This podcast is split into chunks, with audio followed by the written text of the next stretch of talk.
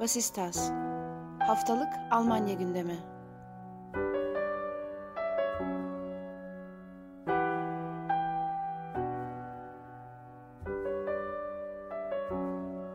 Herkese merhaba, Vasistas'a hoş geldiniz. Ben Akın Art, Ali Sözen ve Ayşegül Ilgın'la birlikte bu haftada sizler için Almanya'nın gündemini değerlendireceğiz.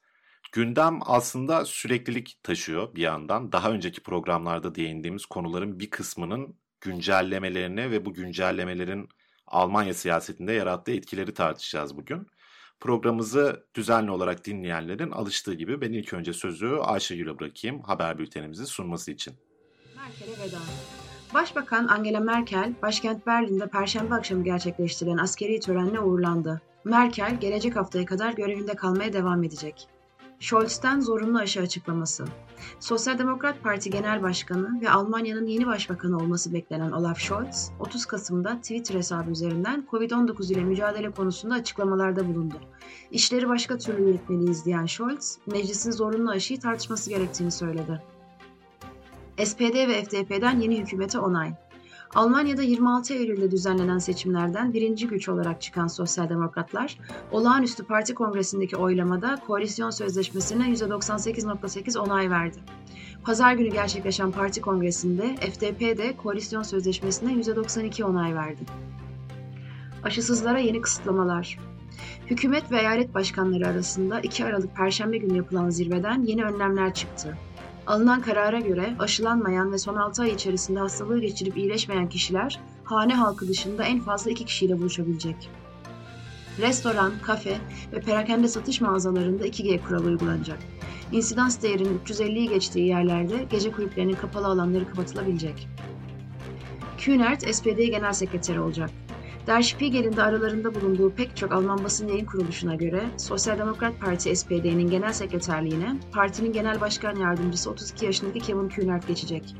Partinin eski gençlik kolları başkanlığını da yürüten Kühnert, kamuoyunda partinin sol kanadının en önemli temsilcilerinden biri olarak anılıyor. İşit mensubuna insanlık suçundan müebbet hapis. Almanya'da yargılanan bir IŞİD mensubu 5 yaşındaki bir ezidi kızı eziyet ederek öldürdüğü gerekçesiyle soykırım, insanlığa karşı suç ve savaş suçundan ömür boyu hapis cezasına çarptırıldı. Anayasa Mahkemesi'nden sokağa çıkma yasağı açıklaması. Anayasaya uygun. Anayasa Mahkemesi, COVID-19 pandemisiyle mücadele kapsamında Almanya'da 2021 ilkbaharında uygulanan sokağa çıkma yasağının anayasaya uygun olduğu sonucuna vardı. Uğur Şahin'den Omikron açıklaması. BioNTech kurucusu Uğur Şahin, Reuters'a yaptığı açıklamada geliştirdikleri aşıda omikron varyantı ile mücadele için güncellemeye gidilebileceğini söyledi. Şahin, bana göre prensipte bu yeni varyanta karşı bir süre sonra yeni bir aşıya ihtiyaç duyacağız. Soru bunun ne kadar acil bir ihtiyaç olduğu, dedi. Eğer ek aşılar %85-90 düzeyinde koruma sağlarsa yeni aşıyı geliştirmek için zaman kazanabiliriz diyen Şahin, daha önce yeni varyantın aşı olan kişilere bulaşabileceğini ancak aşının hastalığı ağır atlatma ihtimalini ciddi oranda azaltacağını beklediklerini açıklamış paniğe gerek olmadığını belirtmişti. Hertha Berlin'de Tayfun Korkut dönemi. Almanya 1. Futbol Ligi Bundesliga ekiplerinden Hertha Berlin, teknik direktörlük pozisyonu için Türk milli takımı eski oyuncusu Tayfun Korkut ile anlaştıklarını açıkladı. Bu haftanın en önemli gelişmesi daha önce de bir kere değindiğimiz zorunlu aşı tartışmasıydı. Olaf Scholz, Sosyal Demokratların SPD'nin genel başkanı ve müstakbel Almanya Başbakanı, kimileri için şaşırtıcı olabilecek bir açıklama yaptı ve zorunlu aşıyı meclis gündemine taşıyacaklarını söyledi. Buna koalisyonun diğer ortaklarından da destek geldi. En şaşırtıcılarından bir tanesi belki de en azından benim kendi adımı bir miktar şaşırdığım Liberal Parti FDP'nin başkanı Lindner'ın da zorunlu aşı tartışmasına kapalı olmadıklarını ifade etmesi oldu. FDP'nin de destek verdiği tabloda zaten mecliste bir çoğunluk sağlanmış oluyor bu konuda. Fakat bu öncesinde etik kurulundan tavsiye kararı alınmasını gerektiren, sonrasında belki anayasa mahkemesine vesaire takılabilecek çok meşakkatli bir süreç. Fakat halktan da destek var bu teklifine Scholz'ün. Almanların %71'i şu anda zorunlu aşıyı destekliyor ve bu rakam bir ay önce %52 civarındaydı. Oldukça ciddi bir artıştan bahsediyoruz aslında. Ben sözü Ali'ye vereceğim şimdi bu konuyu nasıl değerlendirmek lazım diye. ilk topu ona atmış olacağım.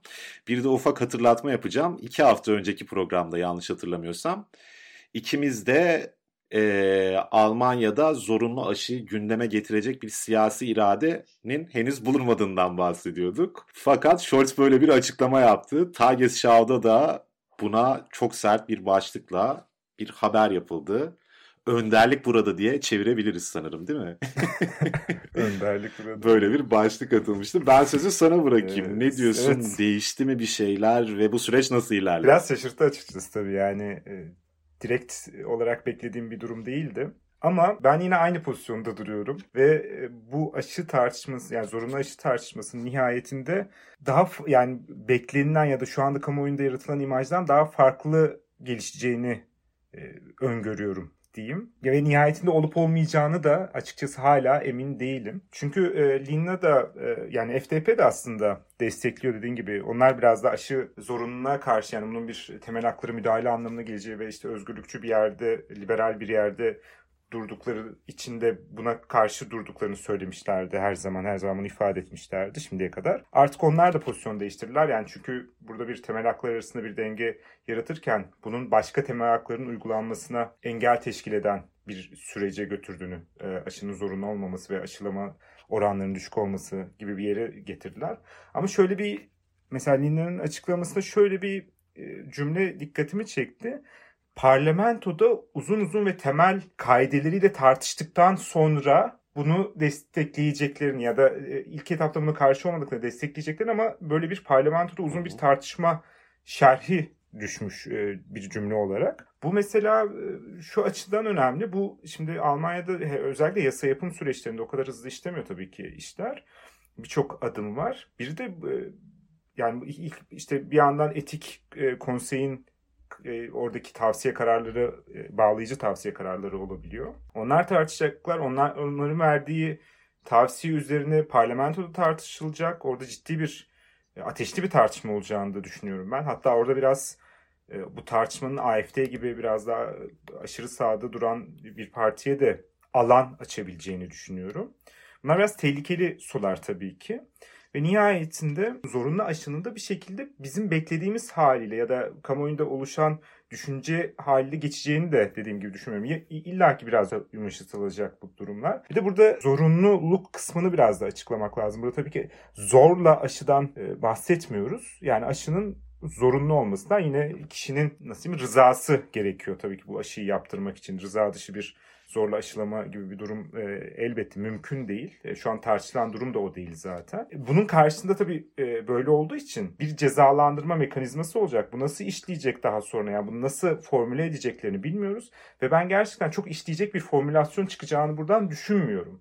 Ki bunun bir de Anayasa Mahkemesi vesaire vesaire ayakları da olacak daha sonra. Yani ben açık söyleyeyim e, e, özellikle şimdi Noel'den önce zaten böyle çok fazla tartışma bekliyorum. Şubat'tan Mart'tan önce böyle bir yasalaşacak bir taslak olacağını öngörmüyorum. O, o zaman da iş çok geç olacak ve çok yumuşak bir şey geçeceğini düşünüyorum. Benim öngörüm bu yönde. E, şimdiye kadar e, okuduklarım kadarıyla ama yine de son vakitte aşı, e, zorunlu aşıya bu kadar destek olması, desteğin artması daha doğrusu benim çok beklediğim bir şey değildi. Dolayısıyla yine bizi şaşırtıp ya da beni şaşırttı diyeyim en azından. Farklı bir e, durum da ortaya çıkabilir. E, ama yine de dediğim gibi benim öngörüm biraz daha olmayacağı ve olsa bile çok yumuşak olacağı yönünde. Ya burada Ali aslında iyi bir noktaya değiniyorsun. Nihayetinde insanların evine sağlıkçıları yollayıp da zorla kollarını tutup aşı yapılmayacak. Muhtemelen bir ceza görülecek, bir yaptırımı olacak. Ve bu yaptırımı göze alan, bu cezayı göze alan insanlar da bu oranın artmasına engel olabilir. Yani aslında e, dediğin gibi bu yasa çıksa bile uygulamada nasıl bir sonuç alınacak bu bence yine de soru işareti olarak kalır. Bir de bence e, bu uygulamada şöyle bir e, şey var. Belki de yeni uygulamaların, yeni düzenlemelerin elini güçlendirecek,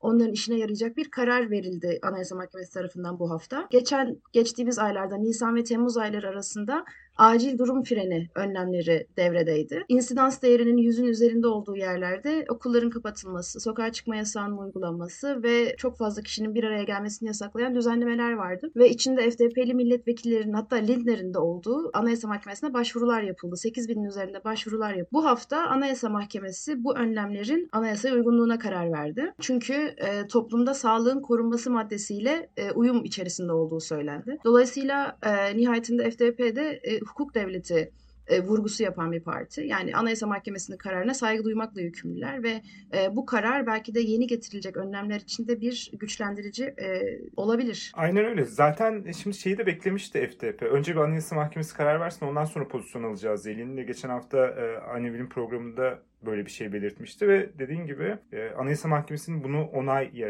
daha doğrusu başvuruyu reddetmesi bireysel başvuruyu reddetmesi bize bir bir şey anlattı. Orada şöyle bir vurgu var. Onu da hemen küçük bir şekilde e, belki değinmek gerekebilir bu konuya da. Okulların kapatılmasını ayrı bir başlık altında inceledi Anayasa Mahkemesi. Diğer önlemler ve okulların kapatılmasını ayırdı birbirinden. Ve okulların kapatılmasını bir e, nasıl diyeyim e, eğitim hakkının ihlali olabileceğine yönelik ekstra bir önlem oldu. Yani temel hakları biraz daha fazla müdahale olduğunu de- değerlendirip onu da e, şey anayasaya aykırı bulmadı nihayetinde ama onu ayrı değerlendirmiş olması biraz alt metini okuyunca bir e, mesaj içeriği de taşıyor. Özellikle hükümete ve parlamentoya. Yani okulların kapatılması önleminin aslında bundan sonra daha da görmeyeceğimiz ya da çok çok ileri safhalarda görebileceğimiz bir önlem olacağına dair ben bir uyarı okuyorum metne baktığımda. Onu ayrı değerlendirmiş. Onu bir e, not olarak düşelim küçük. Zaten demin bahsettiğin, e, Akın'ın bahsettiği ankette de yani mesela diğer önlemlerin e, önlemlerin biraz daha sıkılaştırılması, zorunlu aşı uygulamasının getirilmesi bunlar toplum nezdinde daha çok onay gören konular. Fakat okulların kapatılması %71 ile reddediliyor. Yani aslında toplum nezdinde de okulların kapatılmasının bir karşılığı yok aslında. Yani olabildiğince okulların açık tutulması senin de dediğin gibi evet ilerleyen dönemlerde galiba göreceğimiz bir şey olacak. Benim aklıma iki tane bununla alakalı soru geliyor açıkçası bu uygulamanın nelere yol açabileceğine dair. Bunlardan bir tanesi Ali'nin de konuşmasının başında bahsettiği Anayasa Mahkemesi'nin tavrı. Burada şöyle bir okumaya belki gidilebilir. Yani bir tür spekülasyon yapıyoruz elbette ama sonuçta analiz yapmak bazen böyle şeyleri de gerektiriyor. Anayasa Mahkemesi'nin kararının çok kısa süre sonrasında Scholz'un böyle bir açıklama yapması veya öncesinde miydi? Ben karıştırıyor da olabilirim şu an ama yakın zamanlarda diyelim en azından. Yakın zaman. Böyle bir açıklama yapılması manidar bir zamanlama olarak gözükebilir. Belki buradan gelecek eğilime dair bir sinyal olarak görüp bunu Scholz ve yeni hükümet böyle bir şey yapmış olabilir. Birinci sorum bununla bağlantılı olarak sizce Anayasa Mahkemesi'nin tavrı bu konuda nasıl olur? İkincisi elbette şu Almanya'da daha önceki kapatmalarda da oldukça kitlesel sayılabilecek bir takım grupların protesto gösterileri vardı. Bunun içerisinde çoğunluğu aşırı sağcıların oluşturduğu ama daha başka tiplerin politik skalada farklı yerlerde duran bireylerin ve bir miktarda meczupların diyelim yer aldığı karmaşık bir toplamın sokaklara Çok çıktığını gördük. ince bir ipte yürüdün gerçekten tebrik ederim. Ee, bu Evet. düzenlemenin meclise getirilmesiyle birlikte Almanya'da tehlikeli sayılabilecek bir sokak hareketliliği beklemek sizce mümkün mü? Çünkü hatırlarsınız Verfassungsschutz'un Anayasayı Koruma Teşkilatı'nın iç istihbarat örgütünün Almanya'da lockdown döneminde özellikle bu sokak protestoları kapsamında yükselen hareketin bir anayasal tehdit oluşturabileceğine dair bir takım görüşler dile getirilmişti. Bununla ilgili belli raporlar da muhtemelen var. Bu basına yansıyan kısmı sadece. Böyle bir e, gerilimli dönem ortaya çıkar mı sizce? Bu iki soruyu ortaya atıp aradan çekileyim ben. Hanginiz başlamak isterse.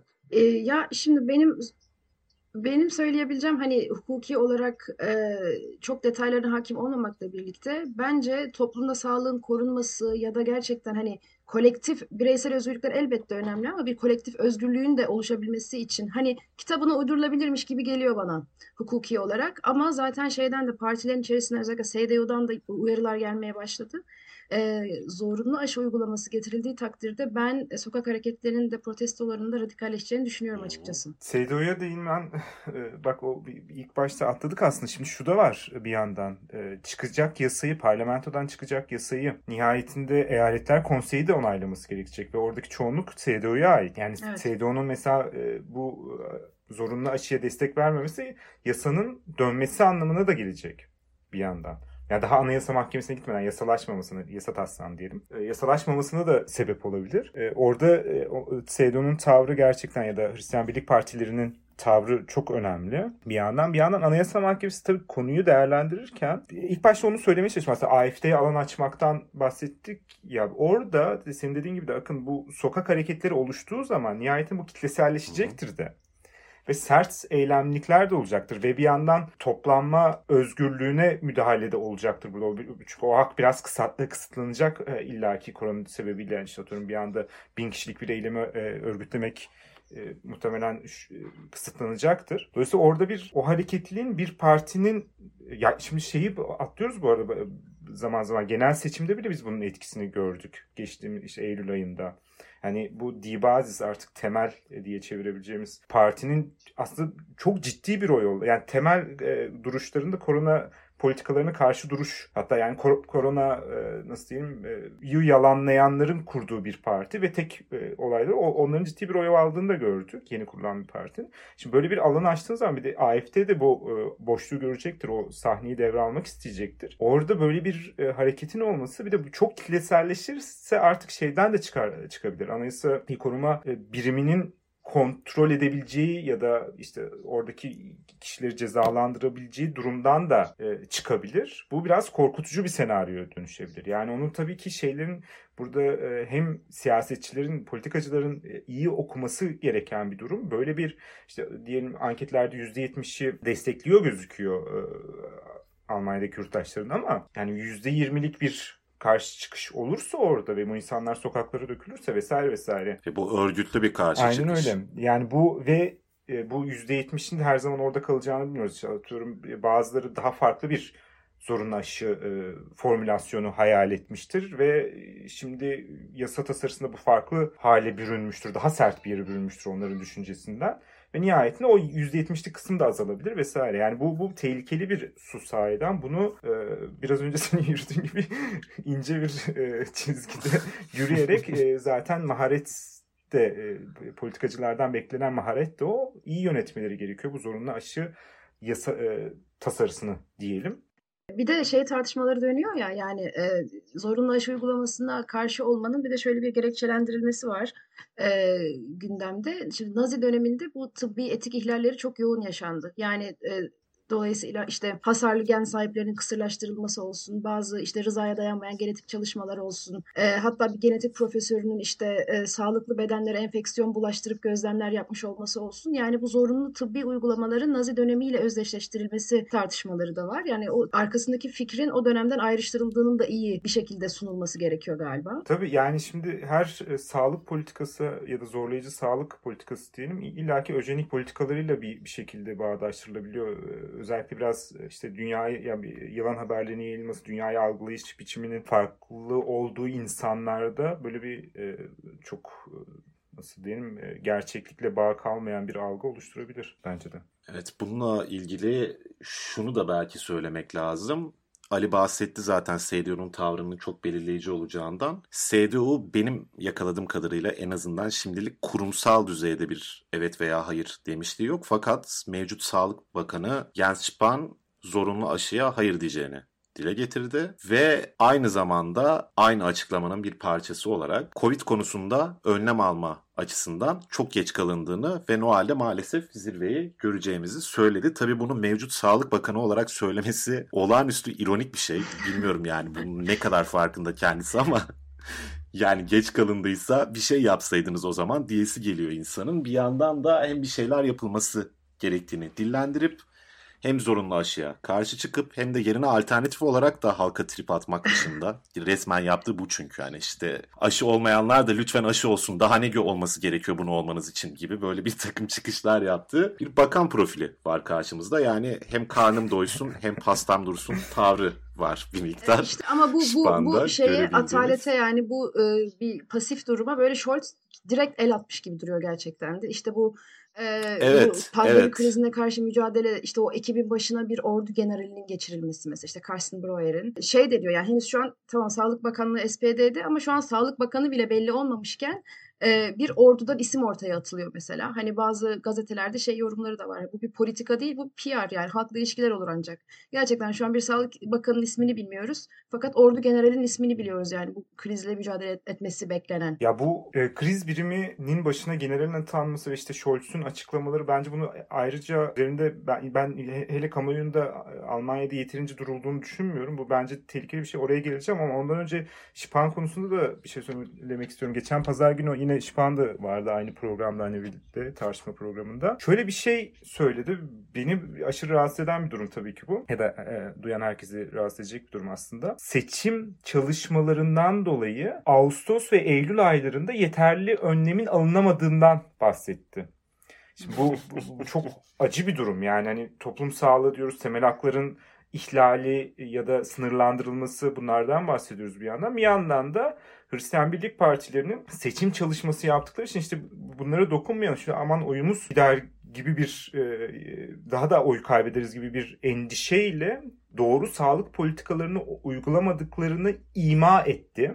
Direkt olarak söylemedim ama bunu buna e, bunun okunabileceği bir cümle e, söyledi. Bu beni tabii yani çok, çok rahatsız edici bir durum bu. Yani oy yani popülist bir yandan oy kazanmak için siz demek ki e, bugün bizim temel haklarımızın ihlal edilmesine sebep oldunuz gibi yorumluyorum ben bunu. Yani işte atıyorum e, şeyde Noel'de yine kapanları olacaksa vesaire. Bir ikincisi e, Scholz'un ya da yeni gelen koalisyonun bu arada FTP de çok destekliyor bunu ve bunu da ben anlamakta zorluk çekiyorum. Bir kriz birimi oluşturmak tamam olabilir kriz birimi yararlı bir şey ve bunun başına bir general atamak yani bir asker atamak. Şimdi e, doğası gereği ordu ya da kumandanlar e, tartışmayı, politik tartışmaları biraz daha kapalı bir yerde dururlar. Her ülkede bu böyledir ve genelde farklı bir hukukla, e, farklı bir hukuka tabidirler çoğunlukla kendi işlerini yaparken. Şimdi doğrudan idarenin elinde olan ve iç ülkenin iç yönetimine dair bir konuyu askere devretmek bana demokratik olarak çok ciddi soru işaretleri aklıma getiriyor. Yani burada ve e, Evet, evet abi ve beni en çok şaşırtan Yeşillerin dahil olduğu bir koalisyondan böyle bir kararın çıkması. Yani FDP ve SPD'yi bir noktada anlıyorum hani e, çok şaşırtmadı beni. Ama hani Yeşillerin daha e, çok böyle sivil, daha barışçıl bir sistem tahayyülü varken hani ordunun görevinin bu denli bu koalisyonda normalleştiriliyor olması Yeşiller hani Yeşillerin tavrı bu konuda e, neden bu yönde o beni en çok şaşırttı mesela. Aynen yani ve bir yandan bunun kötü yönetirse şimdi genel ya da bir ihlal yaparsa şimdi e, bir bunu politikacı yaparsa bir takım yargı yolları ve bunun yanında siyasal olarak cezalandırılması mümkündür. Yani bir sonraki seçimde oy vermezsiniz ya da e, bir şekilde nasıl protesto edebilirsiniz. Farklı farklı demokratik e, yollar mümkün olabiliyor bir politikacı için, sivil bir politikacı için. Ama bunu bir asker yaparsa askerlerde disiplin süreçleri işler. E, kendi iç disiplin yönetmeliğine göre bir şekilde bu kişi değerlendirilebilir yönetim nasıl diyeyim başarısı.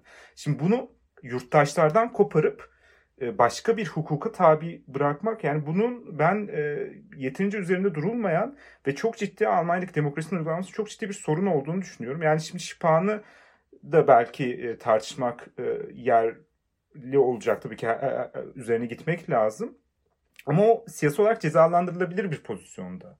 Bir askeri için yani bu çok mümkün değil ve burada yarın bir gün tüm suçu da buraya atıp politik olarak bir e, bağı, bağışıklık kazanmak e, yani politik olarak bu durumdan ayrı tutmak kendini ve bunun olası kötü sonuçlarından kurtulmak bu yolla bana e, çok doğru gelmiyor açıkçası ve bir tehdit olarak da görüyorum bu, bu, bu yönetim biçiminin. Yani siyaset mekanizmasının artık nasıl diyelim ülke yönetimdeki önemli kararlardan kaçınıp söylem bazına indirgendiğine doğru bir adım olduğunu düşünüyorum ben. Ben son olarak tam olarak bununla ilgili değil ama bu süreçle ilgili bir şeyler söylemek istiyorum. Sonra üstüne siz de yorum yapmak isterseniz beraber konuşuruz veya yavaş yavaş kapatırız programı. Başlarda söylemiştik bir ay kadar önce zorunlu aşıya evet diyenlerin oranı %52 civarındaydı. Bugün %71'e çıkmış durumda. Yani bir ayda bu kadar yükselmesi gerçekten anlaması güç bir şey değil aslında. Anlaması gayet kolay bir şey ama çarpıcı bir istatistik diyelim. Çok kötü zamanlardan geçtiğimizi ve çok can sıkıcı zamanlardan geçtiğimizi söylemek mümkün. Belki bu Covid-19 dolayısıyla. Fakat böyle kriz zamanlarının görece keyifli sayılabilecek ender yanlarından bir tanesi bütün toplumun ve siyaset sahnesinin kendisinin, rejimin doktrininin bir tür laboratuvara dönüşmüş olması oluyor. Şu tartışmaları çok net hatırlıyoruzdur hepimiz yani özellikle Almanya'da yaşayan dinleyicilerimiz kendi çevrelerinden özellikle Alman arkadaşlarından da duymuşlardır. Zorunlu aşı olsun olmasın şu düzlemleri tartışılabilir. Biz de o düzlemde tartıştık mesela. İşte uygulanabilir bir şey mi? Mantıklı bir şey mi? Nasıl yapılabilir? Ee, öbür türlü ilerlemesi daha mı kolay? Bu başka bir şey. Fakat büyük oranda etik üzerinden karşı çıkış çok fazla yaygındı zorunlu aşı söylemlerinde. Yani FDP buradan ciddi oranda söylemini oturtarak karşı çıkıyordu vesaire. Fakat bugün geldiğimiz noktada Linda'nın sözlerinde şöyle şeyler vardı. Şimdiye kadar bu kadar az olmuş olması bu aşılamanın beni hayal kırıklığına uğrattı minvalinde bir takım sözleri vardı. Yani hep şu beklenti vardı aslında zorunlu aşı tartışmasına bu etik çıkışlar yapılırken de. Biz zaten belli uygulamaları yaptığımız takdirde aşılama istediğimiz seviyeye ulaşır diyerek biraz sorumluluğun halka atılması vardı. Fakat bunun böyle işlemediği, görüldüğü anda işte zorunlu aşıya destek halk nezdinde de bu şekilde arttı. En aslında bu uygulamaya tepki vermesini bekleyebileceğimiz AFD'yi dışarıda bırakarak söylüyorum. FDP'nin de bu çizgiye kaymasını sağladı. Yani bu temel tartışmaları aslında büyük oranda olağan durumları düzenlemek için yapılan şeyler. Fakat bugün olağanüstü bir dönemden geçtiğimiz için normalde hiç yapmayacağımız çok ekstrem tartışmalar işte bu asker meselesinde veya zorunlu aşı meselesinde olduğu gibi görebiliyoruz. Tehlikeli olan şey bu olağanüstü halin süreklileşip süreklileşmeyeceği. Fakat e, şu an pandeminin sönümlendiğinden bahsedemediğimiz için maalesef bu tarz tartışmalara da bir şekilde geçiş yapamıyoruz. Böyle ilginç dönemlerden, hızlı geçişlerden, dün söylenenin çok kolay ertesi gün unutulduğu dönemlere doğru yol alıyoruz siyaset sahnesinde genel olarak benim görebildiğim kadarıyla. Böyle bir kaç laf etmiş olayım ben de mesele üstüne. Sizin söylemek istediğiniz bir şeyler var mıdır bununla ilgili? Bir şeyler eklemek istiyorum aslında. Şimdi şu e, sürekli bir olağanüstü hal durumu olması aslında artık e, yani özellikle yani bu 20. yüzyılda da öyle, 21. yüzyılda da öyle. Politik düzlem zaten nihayetinde sürekli kriz durumlarını yönetmek üzere oluşturulmuş bir mekanizma olduğunu düşünüyorum ben. Şimdi bunu yap, e, durumun daha da kötüleşmiş olması ya da halin işte gerçekten olağanüstü hal haline gelmesinin sebeplerinden bir tanesi yine kötü bir politik yönetim süreci işletilmesiyle alakalı olduğunu şey yapıyorum. Yani şimdi burada e, buraya geldiyse artık tabii ki e, işte ne bileyim atıyorum temel hakların sınırlandırması gündeme geliyor. Asker de geliyor vesaire vesaire. Ama ya buraya da gelmesinin bir sebebi var. Yani hani buraya kim getirdiyse yani biraz bu, bu sorumluluklar üzerine de siyasal sorumluluklar üzerine de e, değinmekte fayda var. Ayrıca krizler hep olacak. Yani bugün korona gidecek, yarın tekrar belki bir yeni bir göç dalgasıyla başka bir şey konuşuyor olacağız. Belki bir sınır hareketliliği olacak.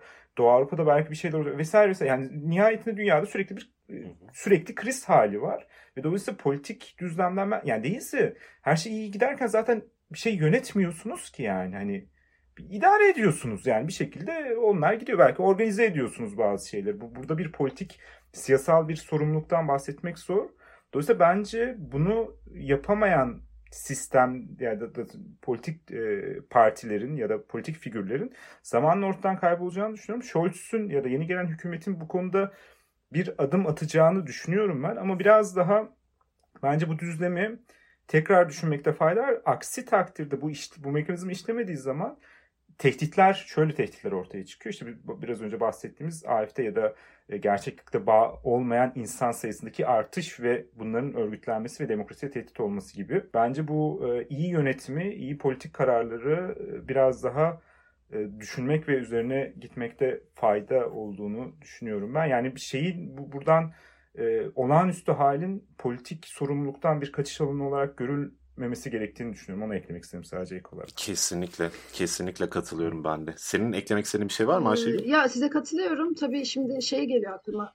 FDP'nin işte seçim e, konuşmaları ya da işte parti programında falan. Yani hatırladığım kadarıyla korona kısıtlamalarını en geç Mart'a kadar kaldırmayı falan taahhüt ediyorlardı. Fakat şu an aşı işte aşı zorunluluğuna sıcak bakıyorlar, göz kırpıyorlar. Yani tabii durum değişirse tavır da değişebiliyor. Bir de şeye değinmek istiyorum yani o seçim döneminde yani bundan birkaç ay önce insidans değerleri de vaka, vaka sayıları da bu kadar fazla değildi. Aynı zamanda e, aşılamalar hala devam ediyordu tam gaz. Tam olarak aşı karşıtlarının oranı tam belli değildi. Aynı zamanda şu an yeni bir varyant da var Almanya'da hızla yayılan. Yani bu toplumdaki panik arttıkça, endişe arttıkça da bir tık böyle önlemler de daha çok sertleşebiliyor. Bir de şu an şey tartışılıyor tabii yani. Tabii ki bireysel özgürlükler önemli ama şu an aşılanmış insanların özgürlüğü de aşılanmamışların davranışları tarafından bir tehdit altında görülüyor. Dediğiniz gibi nerede başlıyor, nerede bitiyor, nasıl bir politika uygulansaydı bu hale gelinmezdi bilmiyorum ama gündemi meşgul etmeye devam edecek bu konu gibi görünüyor önümüzdeki aylarda. Bir Kühnert'te konuşmaz mıyız ya? Kühnert. Kühnert'ten bahsedin. Kapatmadan biraz Kühnert'ten bahsedelim mi?